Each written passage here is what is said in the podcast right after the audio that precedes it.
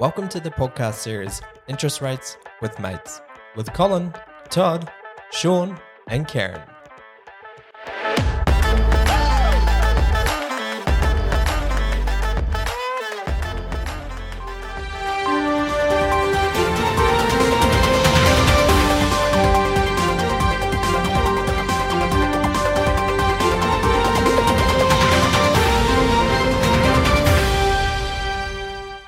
Uh, RBA announcement. Now, last month I did uh, Good Things Come in Twos. Well, this month, uh, Good Things Come in Threes. In threes. Three Musketeers, a BLT, and the third interest rate hold. Yeah, how good is that, hey? Um, I think we all sort of predicted it a little bit. Um, although there was some news I was reading this morning where, where some economists are still predicting a, a 0.25% increase today. But Yeah, wow. I, um, I personally, I couldn't see that. I think um, I think there was uh, you know decent enough data last week. I think Todd, you mentioned it as well around uh, the inflation uh, dropping. What did that come spending down dropping. to? It was 4.9 year on year. I, don't quote me on that. I believe it was it's just touch on the five, I believe, which was it's, it's surprised on the low side. Um, obviously, anytime you surprise the markets on the low side, it's a positive, or you know, depending on what you're talking about. But with inflation, definitely, obviously, we want it on the lower side for now, where where it's coming from. Yeah. Um, but yeah, it's further to that. It's actually inflation is decreasing at a rate faster than what the RBA had expected. So Yeah. that's you know they they set their expectations, their forecasts.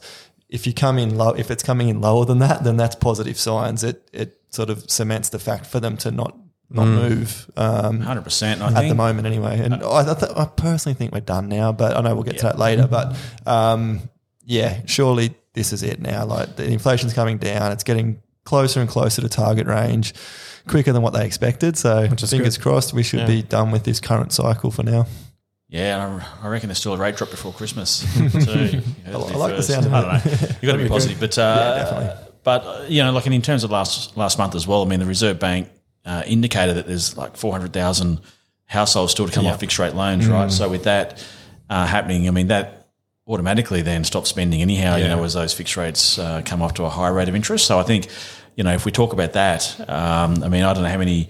Of of those, you know, four hundred thousand fixed rate loans would have come off in September, but I know we're talking to a heap of clients We still, are. you know, that are coming off fixed, and um, you know what that might look like for their spending patterns Yeah. moving forward. So I think the RBA doesn't need to do any more trigger pulling No. uh, on rate increases, in my opinion. No, and like a lot of that data is catching up to. Like it takes time for people to start to deplete their savings and start to really feel the pinch. Like initially, like when they first started raising rates, you know, 12, 15 months ago, we had a uh, most people had some savings buffers there, um, or they were still on fixed rates, so they you Yeah. know they didn't have to wear the pain straight away. But Yeah. now, yeah, it's definitely catching up. Another thing I, I, I recently I saw some data a few days ago about personal loans. Yeah. Um, personal loan applications have gone through the roof in the last few months, um, and they're saying that like obviously people are travel seem to be traveling more, but they're worried that people are actually taking personal loans to spend on. Yeah, travel like holidays and things like that. Um, so that was a bit of a concern, I think, that, yeah, some economists were looking at as well.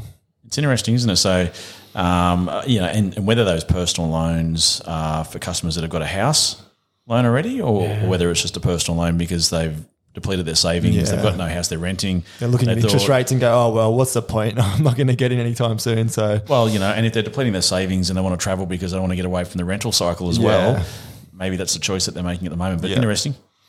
So Philip Lowe, this was his last uh, decision. It was, yeah. Before he's out. So Do you reckon they'll do a send off party?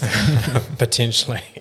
well, I mean, if we have a look at back, back at the history, you know, he's the one that got rates down to that 0.01. yeah. um, which has been the lowest in history. So, Yeah. and then he obviously made the uh, unfortunate call that rates won't uh, go up until 2024. Yeah, that was a bad call, wasn't it? It So- was a bad call. So, It's funny, like no one ever really knew of him until That's um, right. the interest rate rising cycle. That's very It was like, true. Who's Philip Lowe? Now he's a household name. Yeah. Um, yeah, for all the wrong reasons, I guess. Well, the surname goes with low rates, but, um, Yeah. but not uh, not rate hikes. True.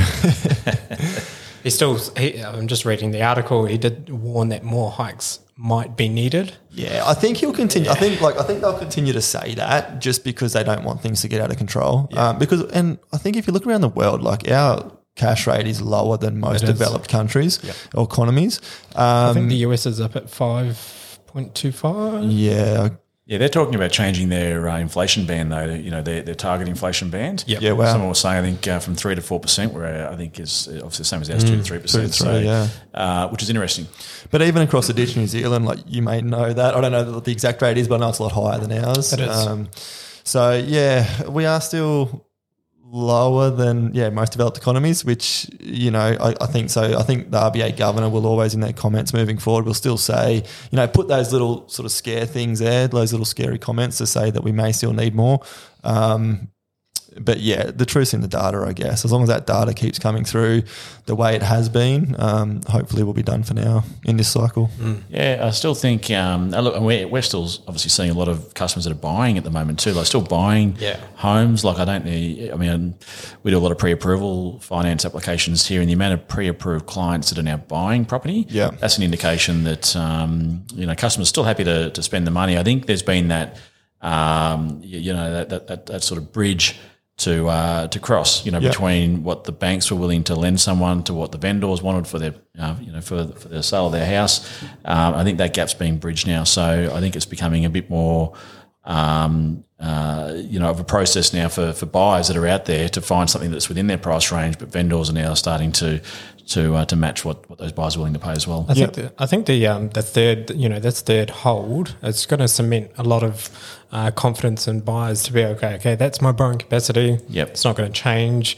Um, which is we've seen a, a lot of purchase contracts in the past couple of weeks. So Definitely. people are looking. Um, CoreLogic released some data a couple of days ago saying that the median values around the country have started to trend up again. Yeah, I saw that. So yeah. that's over the last few months. Um, only like 0.4, 0.8, but like, you know, that's, I think that's like monthly or quarterly data. So um, the main thing is, yeah, like prices aren't pulling back. Mm. It's actually, they're still trending in the upward, in the upward That's a good point too, because So a lot of people are saying, "Oh, I'm just going to wait until next year. Property prices are going to plummet by ten or twenty There's no supply. That's the thing. that's There's no exactly. supply. So yeah, the pressure's going to remain there. We're seeing lots of contracts come through, um, and CoreLogic's once again numbers don't lie. The data's there. So And sometimes they say it's time in the market, not time out of the market, isn't it? Yeah. So you know, it's um, it's interesting.